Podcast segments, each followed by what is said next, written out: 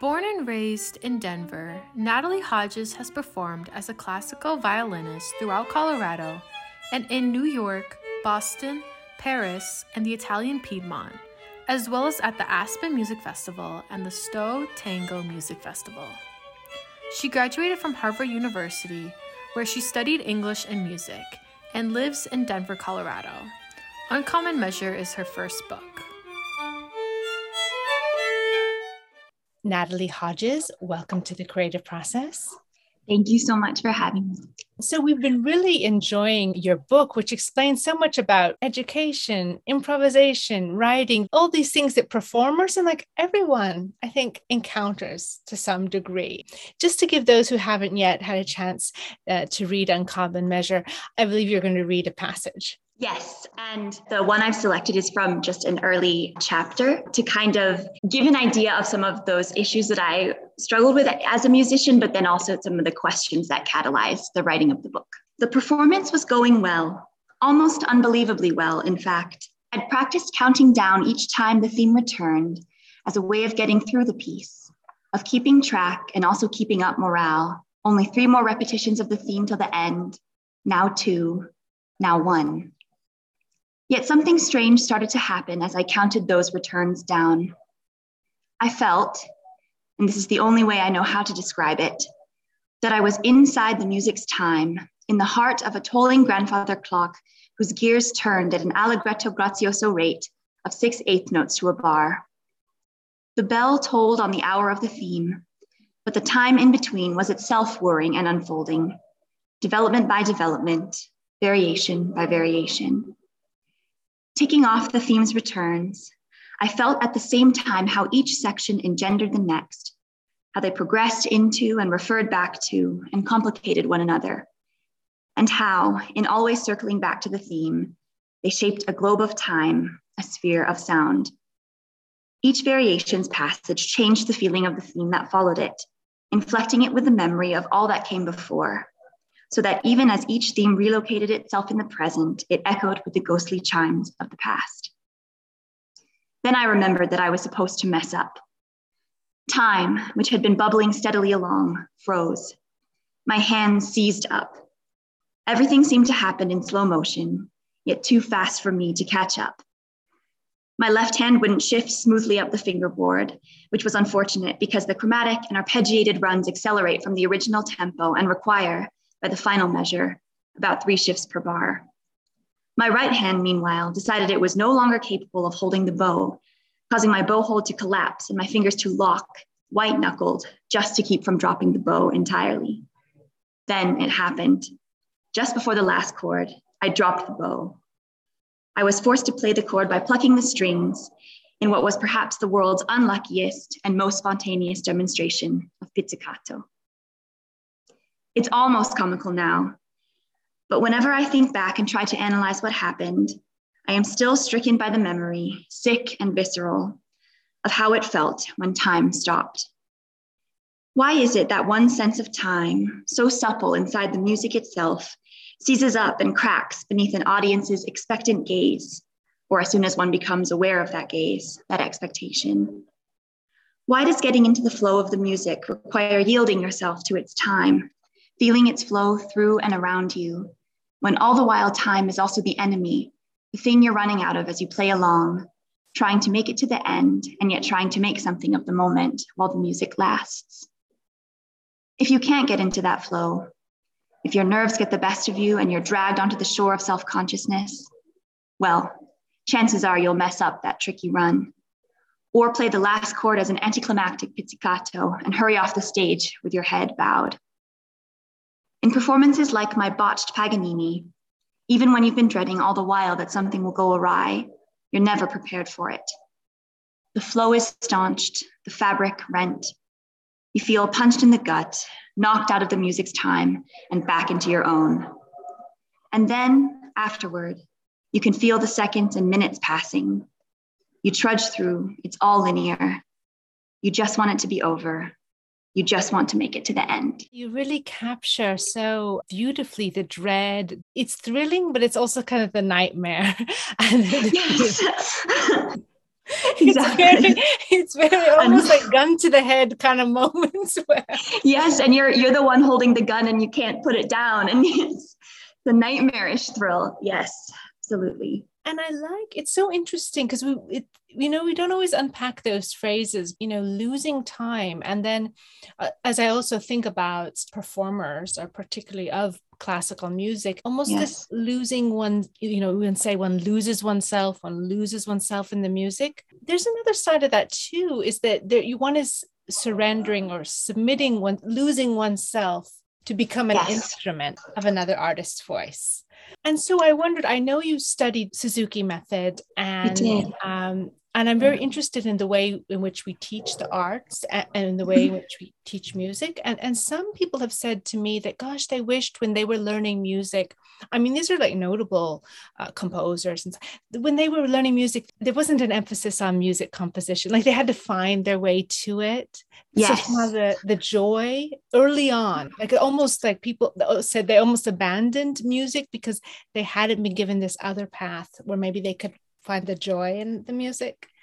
Yes, absolutely. So tell me, you know, what your feelings are about that and, you know, how do you find the joy within also this very rigid structure of losing oneself? Yes. Well, so I, I did, I started out um, in the Suzuki method and, and basically I finished it. I went pretty much all the way up through the end of the books.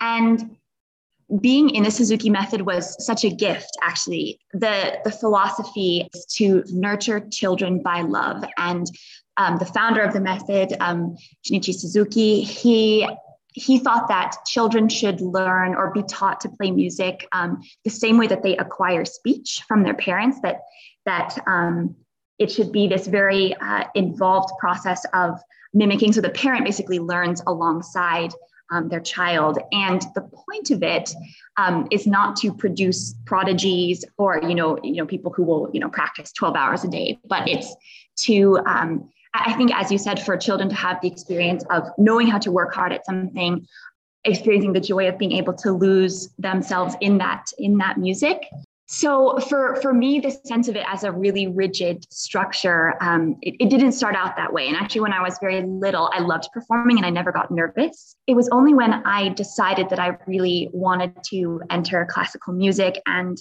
you know realized there's a very sort of set pattern that your life is supposed to follow if you want to be a professional musician. You have to you know practice for this many hours a day. You have to be at this conservatory by this time in your life, auditioning with certain pieces. And that was when I felt sort of the necessity of all this different structure kind of clamped down on the time that I had.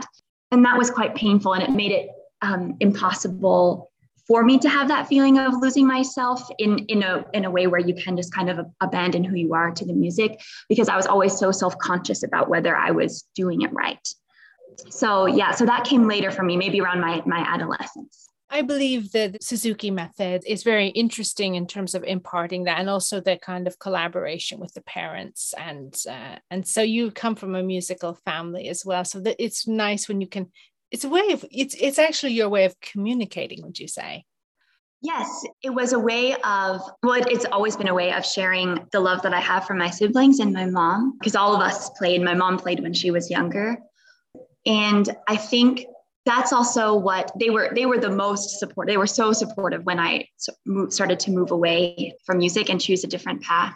For me when i was originally considering that that was also part of the sadness of it too because i thought this is this thing that i have shared with my siblings and it i feel so much that it's part of me and um, who i am in my family in that way. And that was more an expectation that i had and less that one that they had. But now that i'm performing less that actually the connection between my music and my family is what still keeps me playing when I do play.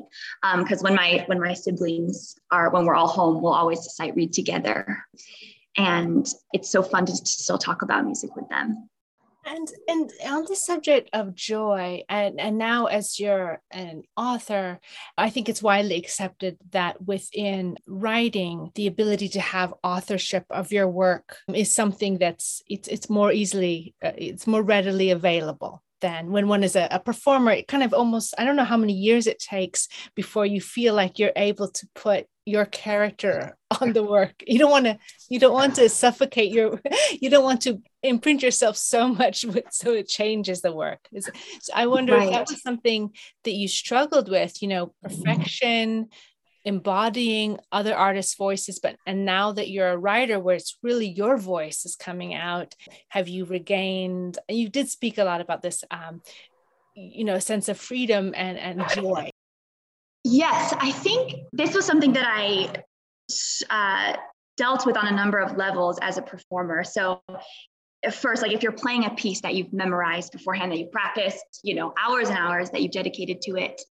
um, there is this feeling that you're always having to remember ahead, as it were, because you have all the ways that you've planned for the piece to go coming up, and you have to be uh, keeping keeping those in mind always. And that is what sort of would always take me out of the moment, out of the present as I was performing that, oh, I have to remember this is coming up, remember the notes I'm going to play, how I want to craft it. So there was that wanting to kind of copy myself um, from practice. Then, then you're absolutely right. There is also the element of these canonical pieces have been played so many times. Um, and there are very, um, you know, there are certain performances that have that looms so large in the uh, in sort of the shared classical imagination that they are the way they're supposed to sound. Um, and so you uh, in some ways you there is that tension between wanting to craft your own interpretation not wanting to deviate from the way everybody hears it too much at the same time. So it is i always would feel that there were these these pressures bearing down that were about you know, wanting to recreate the past, needing to plan for the future over and over again in each moment as I was playing. And when I started writing, as I was moving away from music, that was one of the um, the wonderful things about writing was I loved that I would uh, go to my Word document at, uh, that I'd written in yesterday, and then whatever I had put down would still be there uh, the next day. That there was a kind of permanence to it that I wasn't having to recreate all the time something new over and over again. And there was tremendous relief in that and a joy in that as well. But as I've gotten farther out from playing music in the way that I did, and then also from the experience of writing the book, there's a real similarity to when you're writing and to when I, at least for me, when I felt like I was playing well and it, the performance wasn't encumbered by thoughts of past or future, or I have to do it this certain way. There was like when when I'm writing, if it's you know going well and i just connect with a certain idea. And so i'm not worried about how i'm saying it. And of course i'll have to go back and you know edit things later.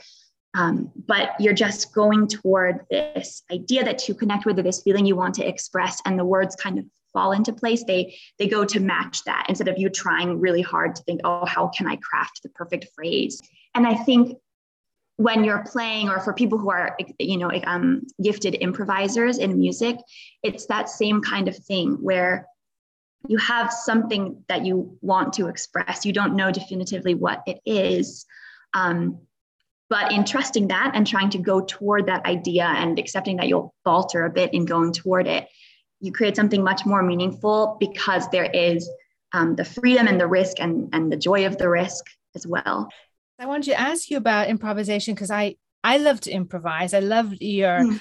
chapter about uh, you discussed in depth uh, Gabriela Montero, the Venezuelan musician and improviser, uh, virtuosa, and I really love to learn about that. And I always uh, veered towards art forms where I felt I could express something that was my voice and then always resisted and, and this can be an issue always resisted when someone else would like oh, this is the way you do it. And like, no. so, so that was my problem. So I very much admire musicians, but that's why I couldn't stick with piano or violin. it was like, I want to. So understandable. yes. Um, and, but some people are frightened of improvisation. Sometimes it works the other way around. Like, it's like, oh my gosh, this is a tight wire. but right. Yeah. So tell yeah. us a little bit about that because I think it's a really mysterious world, even for those who are great practitioners of improvisation. Yes. Like, they didn't even know what's going on. It's like, did I do that? Someone else entered me, right? Exactly. And I, from my understanding and my, my research on improvisation and on her, if you've done it well, like that's the feeling that you have is that, oh, I, did I do that? I didn't know that I did that. Even Gabriela Montero always, she talks about the way she characterizes is that, you know, when I improvise, I get out of the way or I turn on a faucet deep inside my brain and it just flows and what's fascinating and what my the the chapter um, in the book is that's about her talks about is there's a neuroscientist dr charles limb who's fascinated by gabriela montero he's done uh, studies of the brains of improvising jazz musicians um, but was really taken with her because she improvises in a classical idiom, in an idiom that's seemingly the opposite of what improvisation kind of stands for.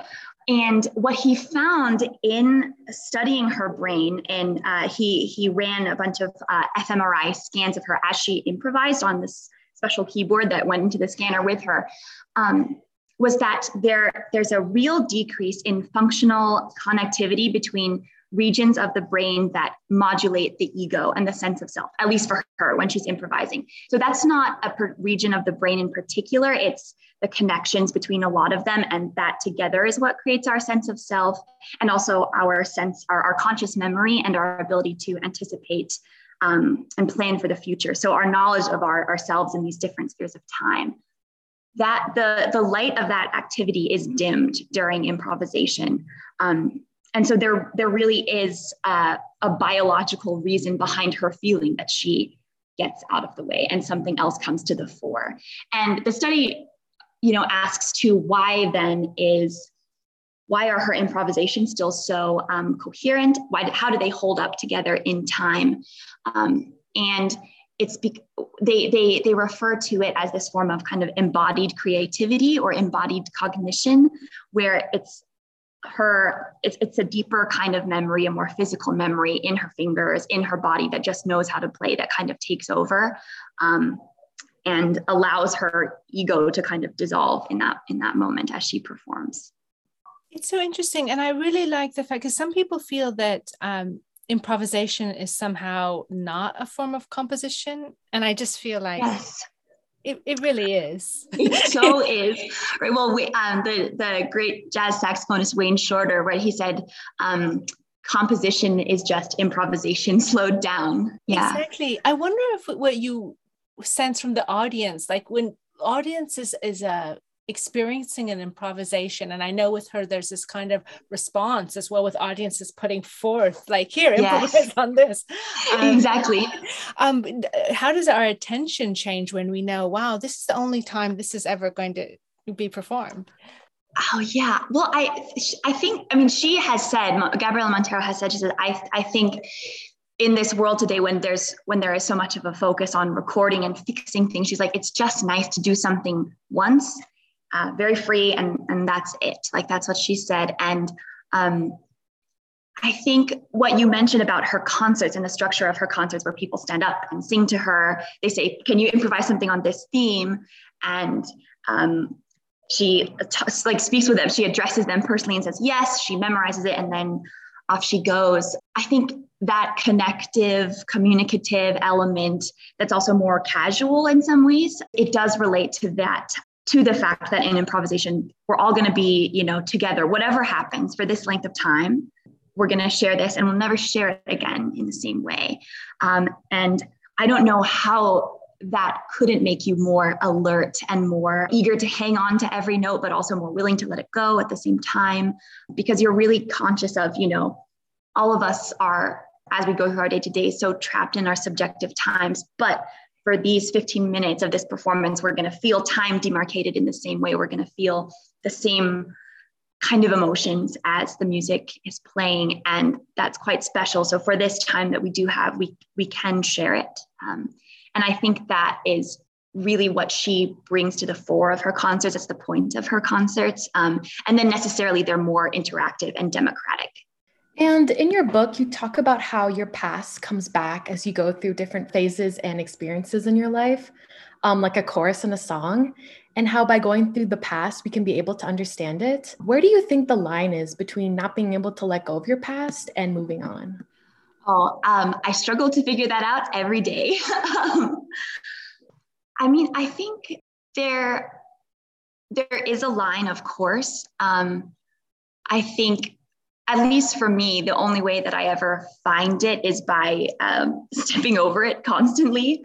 You know, whenever I'm you know, if I'm if I was struggling, I talk with my sister, and what she always says to me is the only way out is through. And I really do believe that you can feel trapped in the past. Like the past is its own kind of wormhole that comes back again and again. And I, I don't know, at least for me, I want to get out of the mindset of ever expecting it not to um, not to return all of a sudden, not to just turn the corner and there it is for you again. Um, because I think when when when grief um, is that powerful, or there's been something that's been you know that much a part of your life like no matter what i'll always go to a concert and feel a little bit sad because that represents the kind of a, a path that i was going to take and then and then didn't so i think getting rid of the expectation that um, the past won't haunt you um, that, that it'll cease to haunt you has been important for me but the other idea that was quite compelling to me that I, I talk about in the book that actually comes from from quantum physics is that the, the universe itself really has no fixed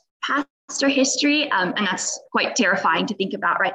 But it's that in attempting to record it, like if you attempt to record, record the movement of particles, they actually change what they chose to do in the past. And that's a phenomenon that's been documented in what's called the famous double slit experiment, um, where every time the physicists tried to record the particles' behavior, it's as though the particles knew that the physicists were going to do that, and then they they they altered their um, paths. And so I think for me, in going back and writing about the past as I have, there was this fear that, oh, am I am I changing it? Am I in, attempting to understand it? Am I kind of bending it falsely to this curve where I need to be able to, you know, reconcile the fact that I don't play anymore and justify it? But at the same time, in giving yourself some kind of narrative, I think, to hold on to and staying as true to the facts as you can there is a letting go in that and a freedom and that's that was my hope for myself with the book and it's not of course the my past with music is never done but i have this way of understanding it for myself and then moving forward Exactly. I think that it, it really this is really a meditation on time and and so many things. It can be taken as a metaphor, I think, for those who aren't in the arts. It's just it just really helps us put so many things into context. And one thing I also enjoyed is as you wrote about tango and also your relationship to playing tango, where I guess you were sort of freed up in this because it's sort of a breaking of the rules music and mm-hmm. dancing. Absolutely and i was i really like um, how and if you could talk about how the tango dancers you know communicate you know not through words but just through this knowing or one mindness um, yes. and in a way uh, musicians do that too or you see the birds the murmuration of birds how how is this possible I, you know, I don't, it's miraculous. And I think to really, that was one of the best parts of writing the book for me was watching tango dancers and just seeing what a miracle it was that they can improvise in sync. Um, and there, you mentioned the murmuration of, of, birds. There is some speculation that um, quantum entanglement between, uh, like within, like really, really deep, like at the quantum level within um, certain neurons in the brain may be sort of what consciousness emerges out of um, within a single brain, but then that would also allow us to um, connect with connect with other people. That's i mean that's very there's very very basic research on it. It's more of a hypothesis that quantum entanglement is somehow at the root of consciousness. But what i would say with tango music a couple things. Yes that whenever i i used to play a lot of it with my quartet in high school and those i i noticed always that those would be the performances when i never i didn't feel afraid. Um, i felt much more much freer, more alive, um, more willing to take risks. And I felt like all of us would be more willing to take risks, but we would somehow be able to take them together. Um, and a lot of that, I think, it came from how how easy it is to connect emotionally with that music, but also from how much, whenever we would perform tango, the audience, wherever we were, um, would respond so powerfully to it. And it's just fun. Um, so I that's what drew me to tango always, and I, I knew I wanted to write about it um, because I had had that feeling of freedom while playing it. But I knew to, to, to write credibly about it. At one point, I was going to have to learn how to dance, so I ended up taking these tango classes under the guise of reporting on tango um, for the book. And the the again the the best metaphor that I could um, fine for it watching my classmates and our instructors who were able to to move so wordlessly in sync without planning um, was uh, this idea of quantum entanglement. Um, so if we have you know, particle A over here and particle B, and their state is entangled. That's just something they share. If particle one, um, if we cause it to um, change the direction of its, uh, change its polarity, which is the direction in which its electrical field is vibrating, um, and it's entangled with particle B, even if particle B is uh, nowhere near particle A and and no physicist is doing anything to particle B, it will also flip its polarity at the same moment in the same direction, as though it knew beforehand what was going to happen um, with particle A. Um, and that's in physics, it's actually that's called that this it's a phenomenon of coincidence, these two things happening together in time. And that's what it was like to watch, that's what it is like to watch people who are gifted tango dancers, it's as though they know beforehand um, what each other what, what each what their partner is going to do and the beautiful way that my tango instructor instructor would talk about it was he said that the the abbraccio or the embrace in which tango dancers hold each other is that that is what sort of the fire of that connection is what produces steps. It produces improvisation and allows for that ability to anticipate one another he says in, in, in its own way. It's very much like jazz. And i think that's so true because when you are really even if you think in the context of a relationship, any kind of relationship, if you're quite close to that person, the more you um, and the more connected you feel to them, the more you'll be able to anticipate um, their needs, what will make them happy, what will you know take them off. It's it's this beautiful ability to kind of know almost in a way know the future with that other person if you have this this shared closeness. There were a lot of things that stood out to me while listening to Natalie Hodges. One of the things that stood out to me was when she was talking about her past and how when she listens to concerts, she gets a feeling of being left out. I relate to this a lot because I used to play the piano and violin. I started playing the piano when I was six years old, and I started playing the violin when I was nine. I eventually stopped playing violin after I realized, like Natalie, that I could not enjoy performing because I was always too stressed out. I would always dread going on stage, never once feeling lost in time, and then feel so relieved after I was done. I eventually quit violin when I was around 14 years old. I would still play piano sometimes, but I eventually stopped playing the piano too. Sometimes, when I see people playing piano violin or just listening to them in general, I get sad because I always wonder what would have happened if I had continued to pursue both those instruments. They are both such beautiful instruments, and I love hearing them. And despite the lingering feeling of stress, I often find myself wanting to put my fingers on the piano again, and maybe put my hands on my bow as well. Another thing that stood out to me was when Natalie talked about tango dancing, and how when people are tango dancing together, they can anticipate their next moves, like people in relationships. She talked about how in relationships you, quote, know the future, I thought that this was so interesting because it is true that the more time you spend with someone, the more you can predict what they are going to do.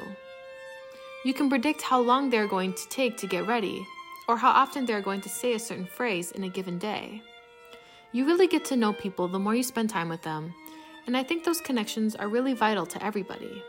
Another thing that really stood out to me is when Natalie eventually talks about how music can be tied to your memories and how listening to those songs can bring back senses and feelings. I absolutely love this, and I agree with this so much. I know that whenever I listen to Waves of Blue by Majid Jordan, I always get the feeling like I'm floating, or like I'm so light that I could be whisked away by its melody. It always reminds me of the first time I played it in my car during a sunset when it was a warm day and my windows were rolled down. And that feeling has remained with me ever since. Now I'm just waiting till it gets warmer so I can roll down my windows again feeling that feeling all over again. Now, back to the interview. And I think what's also quite interesting about tango as an amateur tango dancer, I'm very amateur, but is um, there is this fight. There is this, you know, so it's part of the improvisation where there's this kind of unbalancing. I don't think yes. it's in like in all dance, there's a sense of balance and thing, but this unbalancing is almost like the beauty of it. And, uh, you know, the, and, and as they dancers unbalance each other, and you have this kind of that allows for the improvisation through the, the pivots and the different uh, way it can go in many directions. And you don't see it so much in other dances. And also what i love and we see you know it's they they tango every all summer long they tango on the the quays of paris which is so nice to see. Mm. it doesn't require perfect bodies. You see even just like elegant older persons dancing. And so it really welcomes yes. all kinds of body types and stuff too that it's it's very human it, it embraces the imperfection. Yes. Oh i love that um, so much because i I don't know if you've seen the movie *Scent of a Woman* with Al Pacino. There, that there's a very uh, famous scene where he he's he's blind, right, and he tangos with this young woman that he's just met, um, and the the the band is playing um, "Tango por una Cabeza" um, by Carlos Gardel, um, and he she he he invites her to dance and she says oh i've never danced before. I don't think i can do it. And he says he says he's like you know there's there's no mistakes in tango. Like not it's not like in life. And he says you get tangled up you just tango on. Um, so i appreciate what you say about its allowance of for imperfection since it's so i think the, the since the heart of it is that connection that's what allows for um, mistakes. And, and, and in that there's a wonderful lesson in how to live i think. Um yeah i what you I, the word that you use on partners unbalancing each other even as they hold each other in this embrace that there's that there's a i mean it's it is this and you know as a dancer there is an incredible tension. It doesn't feel easy when you're in that embrace with that other person. Like it's quite terrifying. Um and there is in every moment it's do i know or do i not know what they're going to do? And there is that terror but somehow you you end up doing it. And that's what my again the the teacher of this tango class um, thomas wisniewski he said that when you're improvising really well your partner can surprise you um, and you will still be able to move with them because they're they'll show you things about the music through their dancing that you didn't realize but they're all they'll also be very attuned to your interpretation which they'll be able to pick up from all of these subtle physical cues and also just from the proximity that you share with them. I love that idea of unbalancing and balance being part of each other all the time. So speaking about balances, and you you mentioned the film *The Scent of a Woman*, which has a its one of its characters a, a blind man, and um, I'm very interested in how uh, you know we have all these five senses, but we don't use them equally. And I'm sure as that when you were uh, more actively performing all the time um, as a musician. I know you still perform, so I shouldn't say that, but um, you know, you know, some musicians have told me they almost go through the world like on sonar, you know, and you know, it blocks out the other senses. And this happens in terms of different art forms. So I was wondering, like, now that you're a writer, although writing is very musical, do you find, you know, as, as one sense increases, the other just becomes eh, not the primary i guess. So how is that interesting for you how, how do you continue to have a, a, conversation between you know your different primary art forms? And um, and then if you had to choose about a sense and it's a horrible one it's like which sense would you lose? But it's interesting. which sense? Any of my five? Any five? Oh or the six, or the six that you wrote about too the sixth oh the sixth that i wish i had um, that enables really good improvisation okay yeah the, okay maybe i'll i'll I'll stall by talking about the conversation between art forms first while I try to pick a sense I would lose. I for me, I mean it's it's interesting because to turn to writing as I was leaving music, or actually because I was leaving music, may has made them again feel opposite. But I also, I really, I don't feel that I would have anything to write about if I hadn't been a musician. And when I when I'm writing, if we're talking about creative process, um, a lot of it for me is wanting to go toward the idea or the connection that I'm pursuing um, intellectually, but also feeling that um, a sentence should have a certain um, sonic shape or that to best encapsulate that idea, there will be a, a, a phrase to it because you want that um, you want there to be emotion underscoring the idea if that makes sense and for me at least that comes through uh, sound um, and phrase like virginia woolf i think she she once talked about how you want to get at um, what she called the the very jar on the nerves that uh, really emotional feeling that you can get from reading a good sentence or um, and I, I think you how you feel when you listen to a piece of music. The connection between those two art forms, uh, writing and music, for you know, because I turned to writing as a way of leaving music, or as I was leaving music, or because I was leaving it, um, they have felt so separate and opposite um, in some ways. But I, I, really do feel that I wouldn't have anything to write about if I hadn't been a musician. Um, in terms of subject matter, but also because I do when I'm writing, if we're talking about creative process, I there's you know there's a, a certain idea that I want to pursue or connection that I'm trying to to tease out intellectually, but there's also I, I, do feel that there's the, the, the the sound of the sentence or the shape of the phrase is also part of of that meaning too and how you lead toward it because the, you want there to be an emotion that's connected to the idea and sound is how you produce that emotion um, in writing too. So I think wanting always to be conscious of um, not not like in a contrived way trying to create create musical writing, but to feel that sentences are like phrases. They have to they they create this feeling of embodied time, right? Because as you read, you're moving through time as well, and that the meaning isn't just in in what you're saying, but in the way those phrases lead to one another. So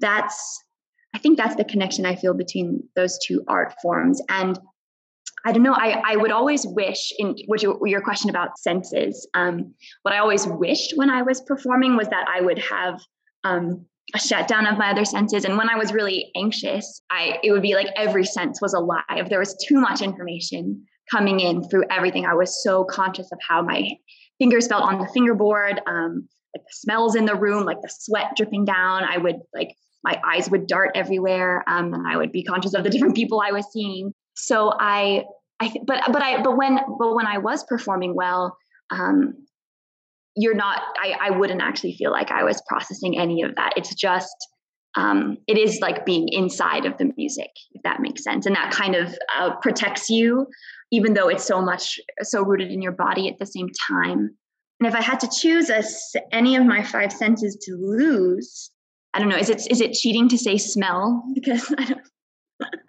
No, that's probably the one I would choose. I think so. But they say it's related to taste, but you know, yes. we're, se- we're separating them. So we'll say you can keep okay. your taste and you can lose your Okay. then then that's definitely cheating, but I'll still pick it. Yeah. And um, do you think if you hadn't written about your past and your journey playing music, you would have continued to feel the loss of almost becoming a musician or full-time musician?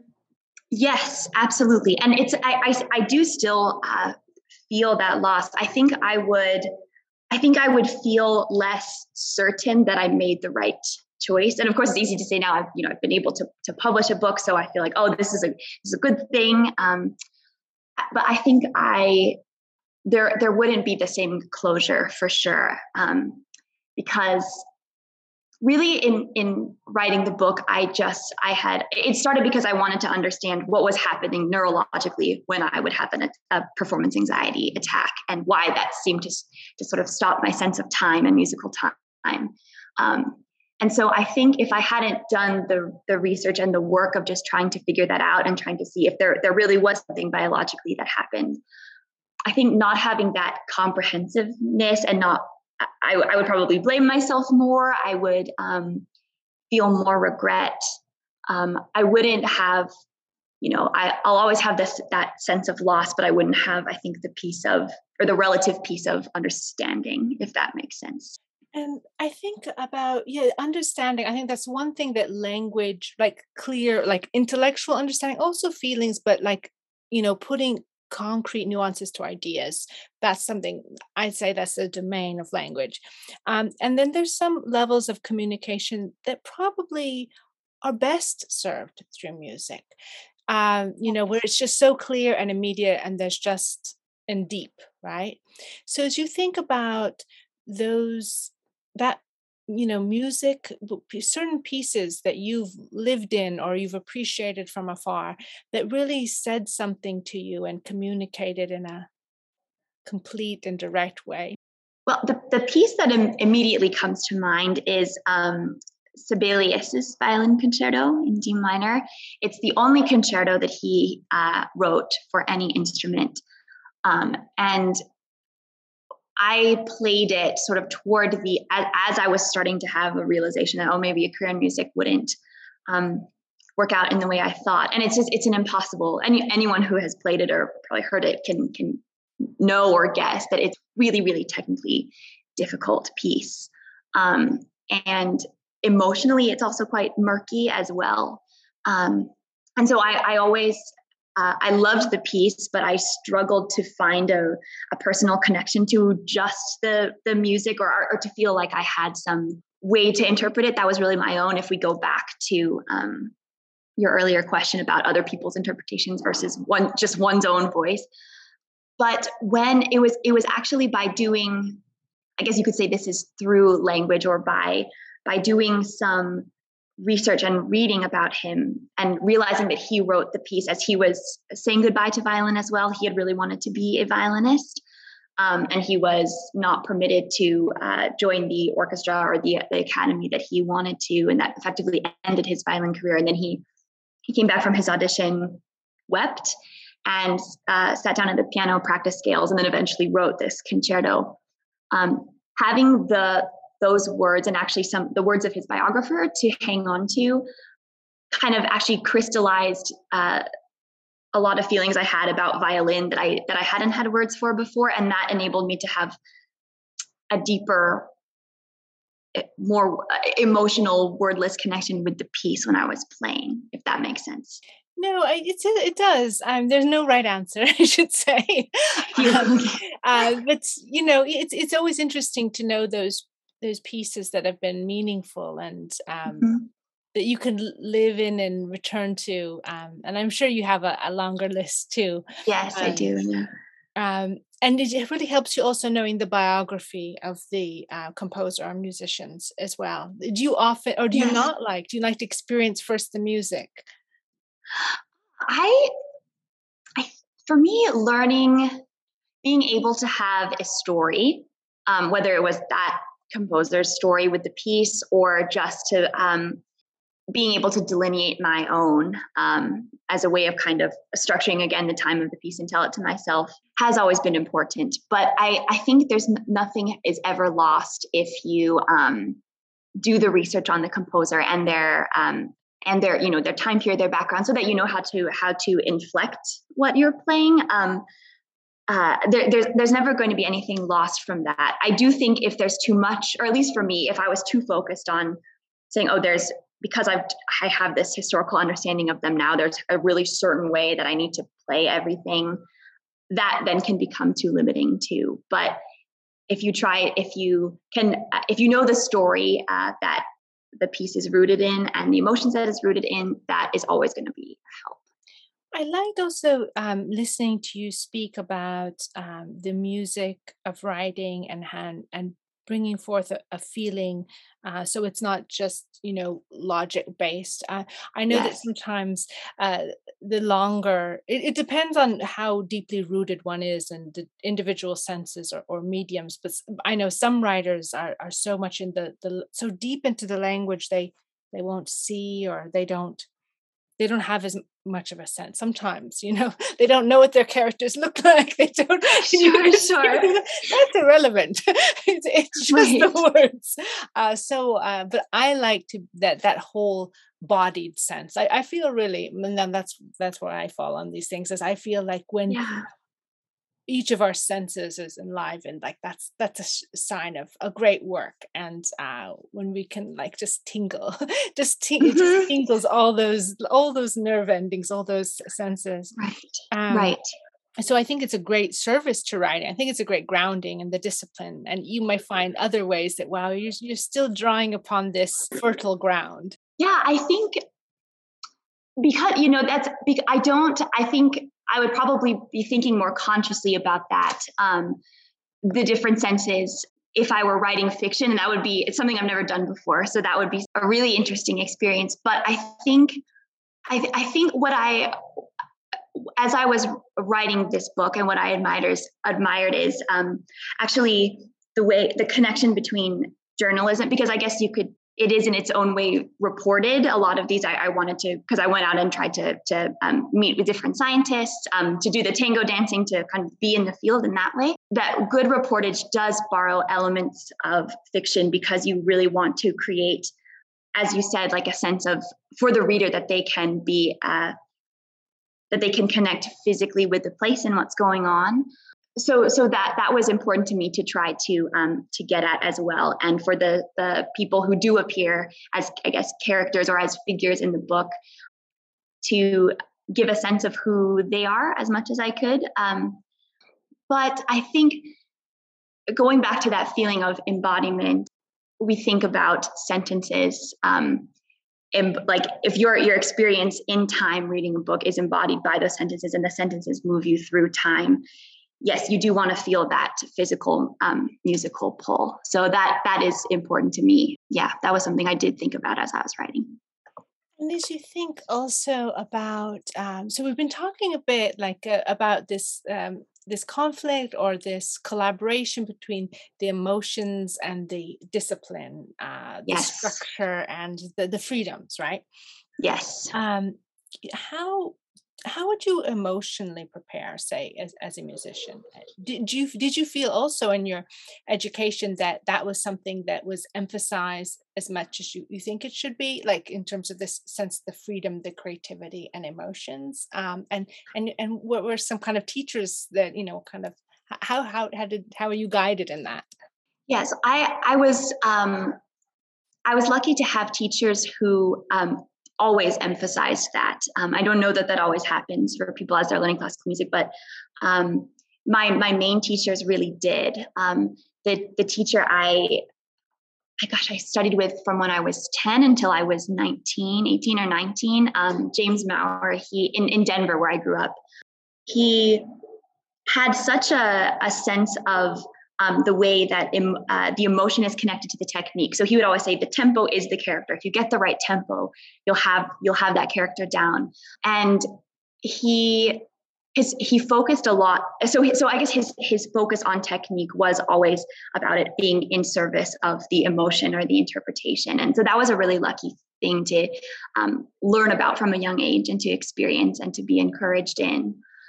And then I had another teacher in college, um, Yin who talked about how achieving a, a certain feeling in your physical body and eh, a lot being able to sort of align your body in a certain way that was going to make it the easiest and most efficient for you to play the instrument is also what's going to naturally produce the emotion. Like if you're you know if tango dancers connect with each other and that produces the emotion that leads to their ability to improvise together. This teacher ying talked about your connection to your own body as being a way of of producing that emotion and having it be part and parcel of the physical way that you're playing as well.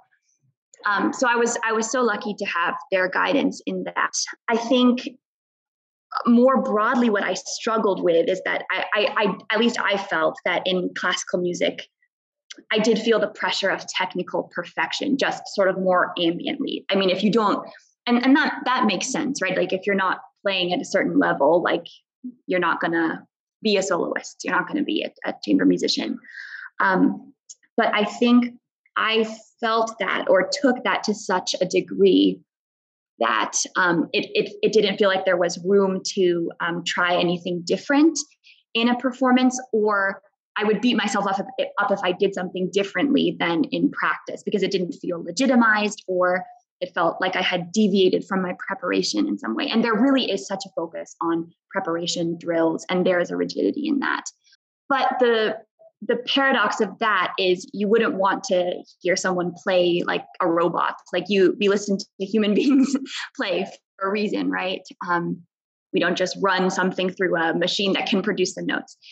And so I, I really, I was cognizant of that too. That you don't you want it to be you want it to have an improvisatory feeling even if you're playing music that is pre-composed um, and that you've practiced a million times. So that was a that was a tension that was really difficult for me. How do i you know play this the way i've practiced? Because i i know the way i want to play it based on how i interpret it but also make it sound like i'm really in in the moment. And and actually those two things felt quite impossible at the time you know so it's interesting as you you say you know quite rightly uh, all the joy would be drained away if it was like a robot playing you know perfectly yes. but without emotion you know what is yes. that missing ingredient and I, we we know we don't want it it's cold it's just mm-hmm. something it's perfect but it's too symmetrical like there is yes. a room for asymmetry which you also write about um right. you know so what are your thoughts now because uh we're kind of transhuman transhumanism we're getting